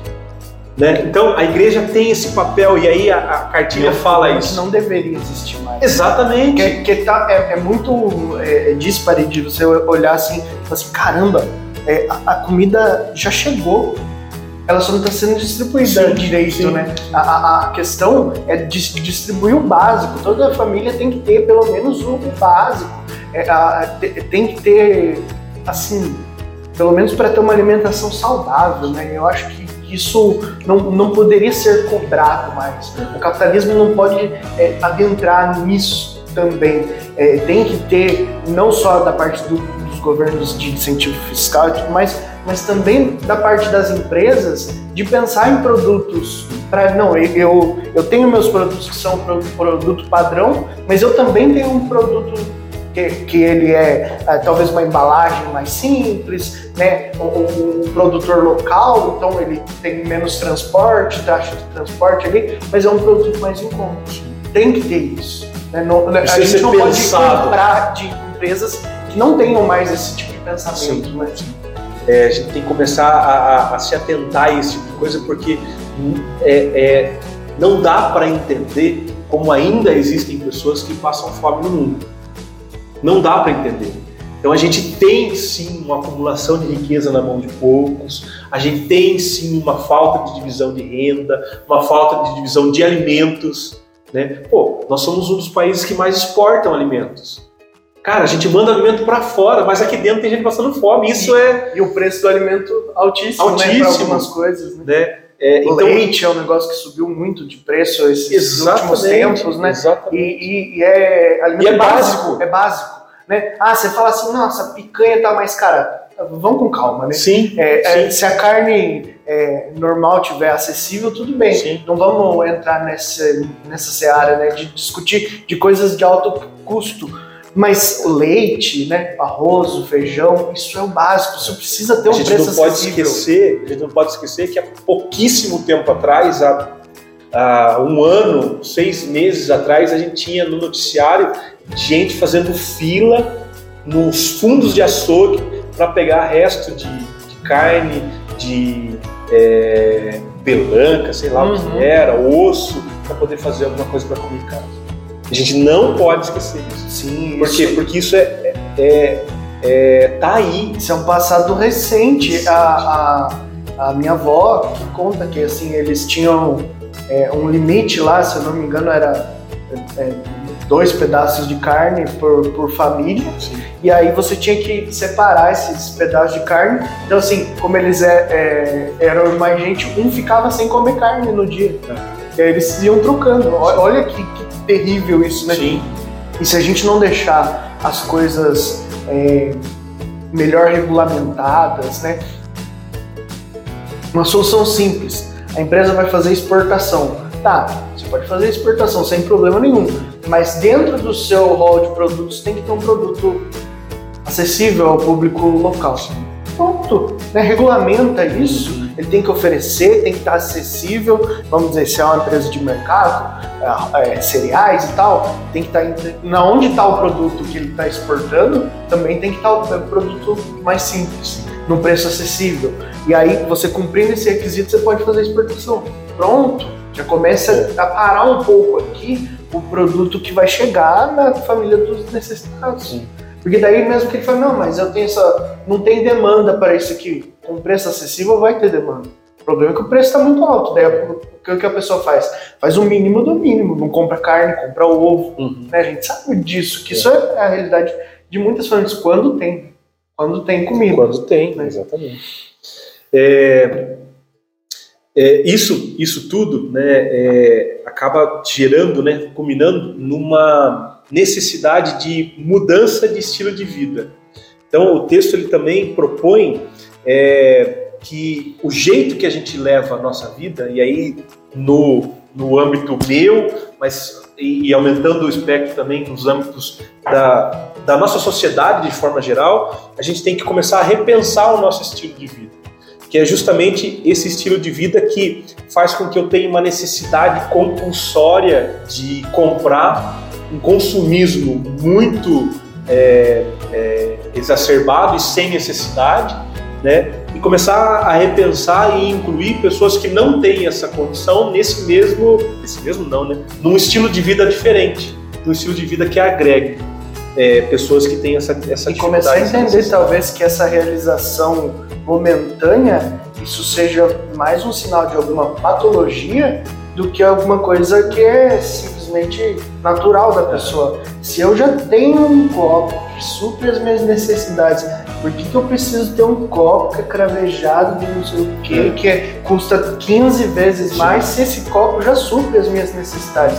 Se você quer comprar simplesmente porque você vai comprar, não que aquilo vai te fazer feliz, tudo bem, você faz com o seu dinheiro o que você quiser. Mas se você tem necessidade de adquirir coisas caras, de ter mais, sem a necessidade útil daquilo, talvez seja um problema. Sim. Ser tratado, ser visto, porque isso não é. Isso é tratado como uma normalidade, mas não é aquele discurso de, ai, eu preciso comprar alguma coisa porque eu não estou bem hoje. Isso não. Veja o que está te fazendo mal. Não vai ser a compra, e a gente sabe muito bem disso, que a compra talvez só traga uma alegria momentânea ali, é. e que é o momento que você chegar na casa que aquela coisa já não tem mais valor nenhum. Então, isso também é uma questão de saúde pública. Uhum. Nós precisamos uhum. tratar disso. O texto também fala, e é muito legal porque ele aborda São Francisco de Assis. Né? É, e São Francisco de Assis ele era totalmente simples, em harmonia com Deus, com as criaturas e com a terra. Tanto que ele chamava todos de irmãos, né? Irmão terra, irmão sol. E aí, é, a questão do, do, da terra né, em si é, e aí o que ele fala é muito interessante, né? É, se tudo está interligado, ao falar de condições climáticas, poluição de ar, solos e águas, e da extinção de espécies, proliferação de doenças, precisamos ligar tudo isso ao modo de produzir e consumir os bens que necessitamos para viver. Isso é economia. O modo de organizar a vida coletiva, isso é a política. O modo de pensar as ciências e o modo de prestar culto ao Criador, a religião. Então, deu para entender que, assim, é, e, a, e a importância da gente começar a pensar como um todo, né? Começar a pensar naquilo que eu faço, naquilo que eu produzo, as empresas de forma geral. O jeito de se produzir, a forma de se produzir, a forma de se consumir está errado. E isso afeta a minha vida, minha economia, afeta a política, a, a vida coletiva, como eu penso e como eu presto culto. A, Deus mesmo. É, né? é, assustador você pensar que é, no mesmo planeta que tem gente passando fome extrema, é, tem o maior índice de é, desperdício de comida histórico. Nós, nós vivemos um momento em que mais se desperdiça comida de todos os tempos. Uhum. Até eu comentava com você esses dias atrás que é, é, Las Vegas passava com um problema muito sério com isso, né, desperdício de comida, e eles começaram a fazer sistemas de reciclagem de comida, que eu até um negócio que eu não, não sabia que existia, né, que eles pegavam as comidas que sobravam nos restaurantes, levavam para alimentar os porcos, e daí com os porcos eles faziam mais comida, né, e conseguia de uma certa forma é, mitigar esse desperdício de comida. E isso é papel de todo mundo. Uhum. Tirou seu prato ali, Quantas vezes você joga comida? Uhum. Quantas vezes você compra comida, delivery e fica ali? Né? É, compra mais, compra na hora da fome, né? Sim. Quantas vezes? Eu tô, eu tô me colocando junto. Quantas vezes aconteceu comigo? Compra na hora da fome, compra um monte. Aí você come um pouco, fica ali. Uhum. Daqui a um tempo, a, a, coisa fica na geladeira, ela já perde um pouco o interesse. No outro dia você já fala, será que não estragou? E vai pro lixo. Uhum. Então, assim, cabe a todos nós fazer, assim, reduzir ao máximo que der de desperdício de comida. Uhum. Porque eu acho que não dá pra gente pensar, né? Não dá pra é, nem comida, nem água também. Antigamente a gente tinha o costume, né? Ai, pega e bate água em tudo e tal. Né? Hoje, é, economicamente falando, é mais viável você comprar aquelas maquininhas que é, o jato de água mais forte para economizar sim, água sim. do que você é o dinheiro que você ia gastar batendo água na força normal e tudo ali. Então são coisinhas do dia a dia, né? É, é a, a, fechar a, a, torneira na hora de escovar os dentes, né? É, é, às vezes, né? Fazer o xixi no banho, que todo mundo fala, né? Uhum. são coisinhas do dia a dia que você consegue talvez melhorar um pouco mais a vida das outras pessoas que você nem está vendo, né? Com atitudes pequenas assim. Você falou é, muito bem da, da, do conceito né, de, de, casa comum, né? E, eu queria fazer uma desmembrar um pouco esse conceito para falar uma coisa importante do nosso país, assim. Eu acho que é, num episódio sobre política é bom que a gente fale disso. Né? A gente tem a nossa casa comum geral, que é o nosso planeta, eu acho importantíssimo as políticas de meio ambiente, as coisas que a gente é, vive. Nós não podemos olhar as coisas com divisas, né? Se está tendo desmatamento no país que for, é, nós somos afetados de certa forma, né? Então todo mundo tem que cuidar. No nosso país também, né? As coisas regionais. É, eu falei da água, né? A água pra gente aqui é uma coisa é difícil quem no estado de São Paulo e aqui no, no sul, sudeste no geral, que tem essa dificuldade, mas no Nordeste isso é uma realidade. Lá eles precisam de cisterna, precisam de um monte de coisa para ter água. Caminhão-pipa chegando nas casas, olha a dificuldade, né? Então a água que às vezes a gente joga pela torneira. Para eles lá, eles falam, eles falam, não, essa água dá para aproveitar ainda. Sim. Fazer uma outra coisa, vou jogar na planta, vou fazer isso, fazer aquilo. Então, um monte de coisa que a gente não tem o costume de fazer. Por quê? Porque sobra, na mudança a gente não pensa, né? Uhum. Mas aí, uma outra coisa do nosso país, e aí fechando um pouco mais esse círculo que é, o brasileiro não valoriza, e cai muito naquilo que eu te falei antes, é o nosso próprio sistema eleitoral. Cara, olha, não é porque eu, eu trabalhei lá né, todos esses anos, mas é por ter visto de dentro como é que o negócio funciona. E assim, estou é, falando aqui, não, não é uma opinião leviana, é de, de coisas que eu vivenciei mesmo. Eles fazem é, teste de, de hacker o tempo todo, abre-se o sistema e fala assim: não, quem quiser entrar, tá aberto, fiquem à vontade para tentar entrar. Uhum. E nunca se ultrapassou barreiras que chegassem à manipulação de votos, nem nada disso. Né? Até pensando de um ponto de vista filosófico, vamos dizer assim, né? nós já elegemos bons e maus. Então, o problema não é o sistema, uhum. o problema é o povo que está escolhendo bem ou mal os seus Sim. candidatos. Né? E, sem sombra de dúvida, o nosso sistema eleitoral é o melhor do mundo nós temos o sistema mais seguro do mundo. Se a gente mudar isso, aí sim a gente começa a ter problemas. Então, é, confie no que foi feito no nosso país até hoje. Todos nós temos participação, porque a gente sabe que nós vivemos uma, uma corrupção sistêmica no nosso país, é, é um problema gravíssimo. E esse sistema eleitoral, das urnas eletrônicas e tudo mais, ele existe exatamente por isso porque é o sistema que menos se consegue burlar. Porque com é, cédula de papel, com outras ideias que, que, se tem, a gente não vai conseguir é, evoluir. Porque aí você deixa que a corrupção atinja o que tem mais de precioso, que é o voto. E o voto ele já é comprado de diversas formas.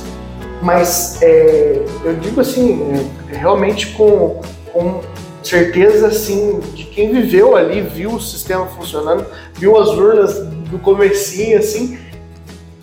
É um sistema muito testado, muito. É, é, né? Não acredite nessas histórias de ah, que alguém vai invadir a urna e tal. A urna nem ligada na internet ela é. Para não ter isso já mesmo. E antes dela ser ligada em qualquer lugar, ela imprime os votos que ela teve naquela sessão ali. Uhum. Então, hoje, um candidato numa cidade pequena, ele consegue saber se ele foi eleito antes do cartório eleitoral. Porque já sai, já tem o QR Code. Uhum. Então ele baixa o aplicativo, vai batendo os BUs, né, que a gente fala, os boletins de urna, e ele já consegue saber. Porque às vezes tem cidade que tem sete, oito sessões, ele contou ali as, as sete sessões e já sabe se ele foi eleito ou não. Tem gente fazendo carreata, comemorando antes do cartório contabilizar os votos. Uhum. E isso é uma evolução absurda. Nós temos o resultado da eleição num dia, contabilizado no país inteiro do tamanho do nosso.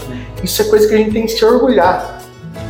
Para não, é, para entender a, a magnitude disso, é a mesma coisa que você chegar nos Estados Unidos e falar assim: é, ó, vocês têm que ir para a Lua de novo, mas vocês não podem usar a NASA mais. Vocês vão ter que dar um jeito de, de outro jeito. É, é, é, um, é um contrassenso, porque é, é o que tem de mais aprimorado naquilo e você não vai poder usar. Hum. Né? Outros países já importam esse sistema e, assim, eu acho até engraçado quando a gente vê as pessoas falando disso, porque é um assunto que já tem que estar superado. Eu acho que o Brasil já é muito Sim. evoluído nisso. Vamos cuidar dos outros problemas. Temos mais problemas para cuidar. Exatamente. Um último ponto que tem interessante da, da carta que eu acho que é legal da gente falar é assim, eu achei que foram muito precisos Sim. que colocaram, é o, o, item 5 que é eleições e democracia, que ali deu um, um apanhado, né? De, tanto para o eleitor como para o candidato. E, e, eu achei interessante para a gente compartilhar com as pessoas, até para entender um pouco o que, que a carta quer com isso, né? E aí eu, eu fui anotando algumas coisas. Eu sou cristão, quero ser candidato. O que, que eu tenho que defender? Aí eu percebi que a carta foca muito, e eu acho que com uma precisão divina mesmo, né? Família, auxílio aos necessitados, saúde pública de qualidade, educação pública de qualidade, geração de emprego e renda. Se a gente olhar um candidato que tenha esses valores, ele é um bom candidato. Tem que passar por isso. E, e sempre, quando vocês forem escolher os seus candidatos, é, olhe naquele que está olhando para os mais necessitados. Sim. Talvez você não faça parte desse grupo, mas se é, a situação melhorar para os mais necessitados, pode ter certeza que ela vai melhorar para todo mundo. Porque se a pessoa. É escalável, né? É, é escalável. É, é, é, é se a base questão da pirâmide econômica, né, se a gente for pensar. Começa Aumenta, vai comprar mais produtos, os produtos vão baixar de preço, uhum. porque tem mais gente consumindo. É, é, interessante que todo mundo tenha uma condição boa financeira, inclusive o capitalismo. Né? É, é, é bom da gente pensar isso. E aí, é, eu já até falei disso em algumas reuniões que a gente fez é, particular sobre política né, no, no movimento Reunir, mas é bom a gente relembrar o conceito de candidato. Né? Quando a gente vai é, clarificar aí uma roupa, a gente usa um produto que chama Cândida. E esse produto tem um nome por conta disso. O radical é o mesmo, a origem é a mesma. É, o candidato ele tem que ser sem manchas. Ele tem que ser uma pessoa em que você olha e você fala assim, caramba, é uma pessoa respeitada. E quanto mais tempo essa pessoa está na política, mais fácil de você ver isso. Porque a vida é pública. Então você vai olhar, opa, vamos ver se essa pessoa foi processada, quais foram os resultados desses processos.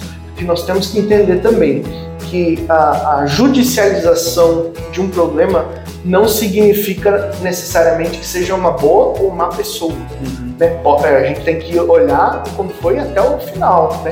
É, ter, ter, esse cuidado, é, olhar a conduta das pessoas na sociedade, se é uma pessoa mais antiga na política, assistir as entrevistas dessa pessoa, né, para olhar como essa pessoa se porta quando questionada a respeito de certos assuntos. É, né, vamos dizer, pautas cristãs mesmo, aborto, uhum. né, são, são coisas que a gente precisa escolher. Não, não dá para você escolher um candidato e não saber o que ele pensa sobre a vida, sobre né, coisas que são valiosas sobre a família, Sim. quais são os valores dele de, nesse sentido, né? É, outra coisa que eu, eu queria pontuar aqui é os valores eles não podem ser só do candidato. Isso a gente tem que tomar cuidado. Uhum. Dar uma olhada no partido que Sim. ele está, porque não adianta você escolher uma pessoa que ela seja é, totalmente de acordo com aquilo que você. Eu gosto daquela pessoa, uma pessoa legal, uhum. uma pessoa que tem um discurso bonito, que eu acredito, mas ela está num partido que vai votar de, outro Sim. jeito, Sim. principalmente no legislativo. Exatamente. No legislativo a gente sabe que é muito difícil, muito difícil mesmo, um candidato votar contra o partido. Então, se aquele partido não vota daquela forma, ele não é um bom candidato para você, né? Então, tem que ser compatível tanto os valores do candidato como os valores do partido. Outra coisa, não se deixar levar por paixões.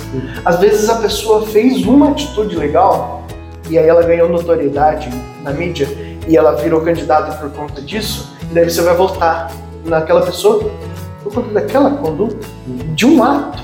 É muito pouco para você julgar. Ah, aquela pessoa que salvou o cachorrinho no, no rio e ficou famosa e virou candidata. É. E eu vou votar nessa pessoa. Eu não sei o que essa pessoa pensa de nada é. da vida. Eu só sei que ela sabe nadar e que ela gosta de animal. Ou, é aquela pessoa, ou aquela pessoa que ganhou notoriedade na mídia por alguma coisa, por ganhar um Sim, reality show. Essa, por, isso é muito pior. Né? É muito então, pior. assim, você tem que tomar cuidado porque é, às vezes você está votando na pessoa pelo carisma dela. Você está votando na pessoa pela, pelo ah, jeito que ele se porta, a roupa, a cara, a fisionomia mas você esquece que o que importa mesmo, na real, é aquilo que ela pensa, as atitudes que ela tem e o que, que ela vai fazer dentro da política. Perfeito. Eu, eu acredito que sim. Dê a importância necessária que um voto precisa ter. Sim. É uma escolha de quatro sim, anos. Sim. É, a gente até brincou disso no, no, episódio do Dom Arnaldo, né? Você não vai chegar na sua casa e falar assim, viu, preciso que você faça um boleto aqui de, de quatro anos. Uhum. Vai demorar quatro anos para pagar. Sim. E você vai falar assim, ah, não, tá bom, pode fazer olhar sem ver ou pegar o papelzinho ali na fila e falar, ah, tá bom, tô entrando. A gente não faz isso percam, nossa vida. Não falo percam, né? Perder não, né? Ganhem um tempo, ganhem um tempo escolhendo bons candidatos. Exatamente. Isso, isso vai mudar a sociedade. Só, só assim que a sociedade vai ser mudada. Sim. Porque nós vivemos numa democracia, nós não temos a condição de fazer tudo por nós. Não, eu vou mudar a educação, eu vou mudar a saúde, não vai. É. é o, os candidatos que nós formos escolhendo ao longo do tempo que vão ter condição de mudar isso. Né? Um, um outro ponto é, importante, é, eu sei que é chato, eu sei que é chato. eu tenho consciência de que é chato mas assista os debates. Uhum. Pelo menos é, nessa, nessas eleições né, que a gente vai ter agora, pelo menos um ou dois debates, né? Uhum. Se força a assistir, porque aí você começa a olhar e fala assim, caramba, não sabia que essa pessoa pensava assim. Talvez te, te, te, motive a votar ou te desmotive a votar nessa pessoa, porque é, ali ele vai ser questionado sobre seus planos de governo, ali ele vai ser questionado sobre as suas propostas, você vai começar a perceber, opa, isso aqui não é muito certo, né? Uhum. Não, não é, é uma ideia boa, mas é inviável. A carta fala muito disso. Fuja das, dos milagreiros. O cara fala assim, a partir de 2023 não vai ter mais fome no Brasil. Uhum é muito bonito. Sim. A gente queria que desse certo, mas a gente sabe que não vai dar. Qual que é um plano de governo para isso acontecer? É, é inviável. Então, o discurso bonito também tem que ser colocado na balança. Caramba, não é muito é, viável, isso não vai acontecer. Ah, todo mundo tem acesso à escola. Peraí, vamos com calma, isso é um problema tão grande. Qual é o seu plano de ação? Como é que você vai fazer isso? Então, fugir dessas coisas que são meio é, milagres, assim, né? Isso não da onde, da, onde que, da onde que você vai conseguir essa grana para fazer esse projeto que você está tá mostrando? Exatamente, porque você pode montar um plano de governo lindo, lindo. falar assim, ó, vou acabar com a fome, vou acabar com a, com a, é, a saúde pública, vai ser é, igual dos países de primeiro mundo. Uhum. É, dá para contar, mas e cumprir? É isso que é a questão. Talvez tenha um plano de governo que seja bem inferior, mas palpável. Uhum. Você olha e fala assim, não, isso aqui dá para fazer, é possível, Sim. né? Outra coisa também que é importante é alinhamento entre executivo e legislativo. Né? Não adianta você, é, estou falando na esfera federal, né? você votar lá num, num, candidato e votar no senador, deputado estadual, deputado federal, seja totalmente contrário àquele candidato. Sim. Digamos que os dois entrem, é, ou os três entrem. Você vai ter conflito no, no governo. O, o presidente não vai conseguir governar, ou as propostas de lei também vão tramitar truncado porque o presidente não é de acordo. Então tem que pensar nisso. O voto ele tem que ser pensado não só individual, mas ele tem que ser pensado como um todo. Tá coerente? Olhou ali, você fez ali os seus, anotou todos os seus candidatos. Aí você olha, tá coerente isso aqui? Ah, tá coerente, então dá para votar. Não tá coerente, então eu preciso trocar um por outro. Tem que ter essa, essa esse pensar, né?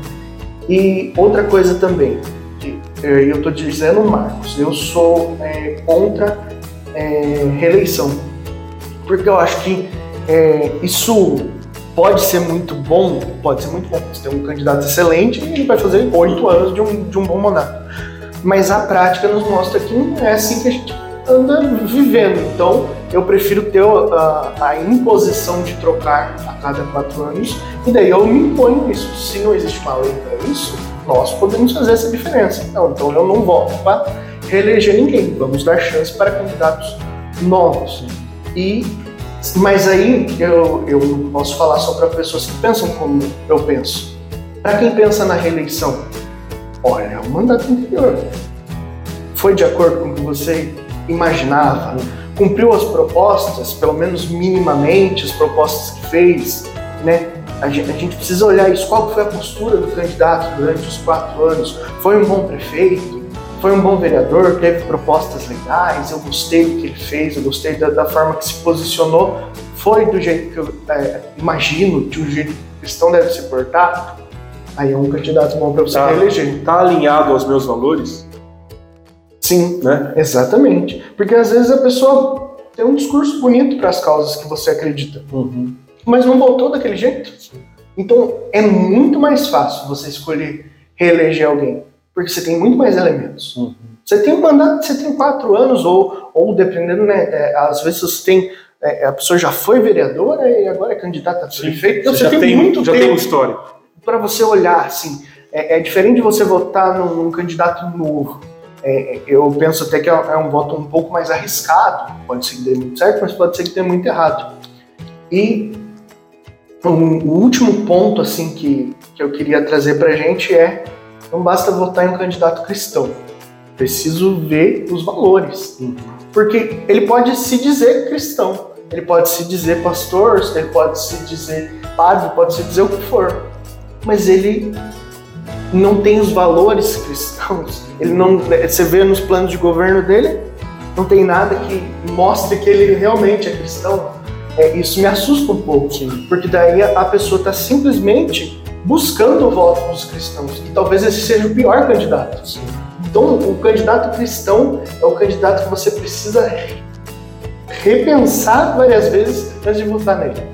Nós, como cristãos, temos que ter mais cuidado, até porque é uma pessoa que vai nos representar lá não só democraticamente, mas a nossa fé está sendo representada ali. E se alguma coisa der errado, também respinga, né? Se a gente for pensar de certa forma, é, é um candidato cristão que faz algo de errado, não é só feito para país como um todo, mas para nós como cristãos também, né? Eu acho que o, o cristão aí não é aquele que tem uma marca de cristão, eu sou cristão, ele se apresenta como cristão, mas é aquele que tem atitudes de cristão. É aquele que talvez não se declarou cristão, mas ele tem atitudes dos quais eu posso caracterizar, eu posso falar assim, não, esse aí é cristão. Perfeito. É, é você ver Cristo na pessoa. É, é, é. Ser cristão é isso. E ele não precisou falar. Exatamente. Marquinho, é, alguns pontos só para a gente fechar mesmo, assim, que eu acho que assim alguns pontos foram falados e falados de novo e reescritos e cara, eu acho que tá claro que a, a, a carta Encantar a Política quis nos falar isso, né? É, movimentos populares, a importância desses movimentos populares. Sim, se reúna com pessoas se que têm a ver com você. E a minha dica é assim: eu não sei quem me reunir, vou me reunir com os meus parentes, com os meus amigos, vou fazer uma confraternização bem simplesinha e vou discutir essa carta. Sim. Então, assim, isso já é uma reunião, já instiga. A partir daí, a gente pode criar coisas maiores. Mas eu não sei por onde começar. Começa fazendo a leitura é, dessa carta. Chega no seu serviço, o que a gente fez aqui hoje. Como que você está cuidando, você está desperdiçando comida na sua casa é, lá? É. Como é que é? Como é que você faz? Tem alguém que pega reciclagem? É assim, essa isso tem que ser discutido, isso tem que ser levado para o trabalho, para a família, né? Eu... E aí eu faço, faço aí um apelo à nossa igreja, né? à nossa comunidade. Né? Vamos fazer uma reunião na nossa comunidade, vamos chamar lá é, o catequista, vamos chamar é, é a pessoa que trabalha aqui, da pastoral. Eu acho que isso é uma ideia legal. Segundo ponto, opção preferencial pelos pobres. Perfeito. O político tem que pensar nisso. Por quê? Porque, e aí, já trazendo outra, né? Ele ele executa a forma sublime de caridade, a forma melhor do amor social. Então, assim, se ele tiver opção preferencial para os pobres e se ele executar essa função de caridade que a política tem, a gente vai ter bons candidatos e talvez a gente tenha nos próximos quatro anos muito pra prósperos. Basta, basta, porque Jesus veio para isso, para os necessitados. Ele não veio para. É, eu venho para os doentes, não para os sãos. Então a gente tem que pensar né, exatamente nisso. Em gente que não tem acesso à educação de qualidade pública, né? Eu, eu, eu frisei na minha, na minha fala tanto a educação como a saúde pública de qualidade, pensando nisso mesmo, nos pobres. Porque eh, não adianta nós termos eh, eh, o país com melhor tecnologia de transplante de coração do mundo. Eu acho que, se eu não me engano, o Brasil é um dos que tem melhor tecnologia nisso mas isso não chega para todo mundo. Exatamente. É, é, o hospital público tem que ter isso, tem que ter isso para todo mundo e, e, não pode ter fila de espera para isso também. Né? Isso tem que ser acessível no momento da doença, senão é, não, não serve. Isso parte da gente, isso parte dos políticos. Então, se tem algum político que, que nos escuta, que isso possa também te inspirar, que você possa também né, ter uma atitude né, é, de caridade para com o outro é, que as suas ações sejam preferencialmente para os pobres, porque aquilo que você falou eu achei perfeito, que é assim, a melhoria vai chegar em mim. Eu posso não ser beneficiado diretamente, mas se a pessoa mais pobre for, isso vai chegar em mim de alguma forma. Então, assim, isso é a prosperidade que a gente espera para o nosso país. Esperamos que essas eleições sejam eleições tranquilas, que a gente possa exercer o nosso direito democrático, o nosso direito de de ir lá e votar, seja em quem for. Nosso objetivo aqui era instigá-los a estarem mais aptos à política. Falar sobre política não deve ser um problema. A gente não pode separar as famílias. A gente tem que unir as famílias, né? E discordar da pessoa, isso não pode ser um problema também. A gente pode discordar sem problema nenhum. Isso vai fazer com que a gente cresça. Quando a gente discorda de alguém, mas alguém fala alguma coisa que me, me mobiliza tanto para é, é, para o que for, e acho que isso é muito bom, isso só faz nos crescer. Então aproveite essa oportunidade para crescer né, é, é, falando de política. E nós queremos pedir encarecidamente para vocês. Quer discutir política, quer colocar as coisas na sua comunidade, compartilhe esse conteúdo. Porque é, eu creio muito nisso, eu acredito muito no trabalho que a gente faz aqui, de que esse é uma, essa é uma maneira saudável de se discutir política. Hum. Porque não pode ser, o cristão não pode entrar na política e deixar de ser cristão. Sim. Ele tem que discutir política como cristão. Ele tem que discutir as políticas públicas, as necessidades da sociedade como cristão. Ele não pode deixar de ser cristão. É um cristão discutir é. a política. Não esqueçam disso. É, nós temos, temos que estar inseridos, mas nós não podemos ofender, nossos, nossos valores continuam. Nós não podemos é, polarizar discussões. Ah, eu só converso com quem é do, do, meu partido ou com quem vai votar no meu candidato, com os outros eu não converso. Opa, é para todo mundo. É, e até porque talvez a outra pessoa tenha um argumento que vai te fazer pensar. Hum. Né? Quantas vezes a gente senta e fala assim, cara, não, não tinha pensado nisso. Né? Às vezes de posicionamento político mesmo. E é ali que você vai perceber, opa, meu argumento não está tão bom. É. Realmente, aquela pessoa falou não foi legal, vamos repensar isso. A ideia é essa. Não, nós não torcemos como time de futebol para candidato nenhum. Nós torcemos para o nosso país ser um país melhor, né? um país com menos desigualdade. É, e isso, foquem nisso que o Cris é. falou. A questão da pobreza eu acho que tem que ser o maior viés da nossa escolha de votos para todas as eleições, que eu acho que isso transforma. É uma política que pense no pobre, pense na educação e pense na saúde de qualidade. Isso é transformador. Beleza? Pessoal, muito obrigado para quem nos acompanhou até aqui. Deus nos abençoe. Espero que a gente tenha contribuído de alguma forma. Sim, Leve esse conteúdo, compartilhe com mais pessoas. É, e a gente espera se encontrar no próximo episódio. Perfeito. Deus. Sigam nas nossas redes sociais aí e nós temos novidades em breve. Sim. Valeu. Valeu, Valeu Marquinhos. Obrigado. Valeu. Tchau, pessoal. Tchau, tchau.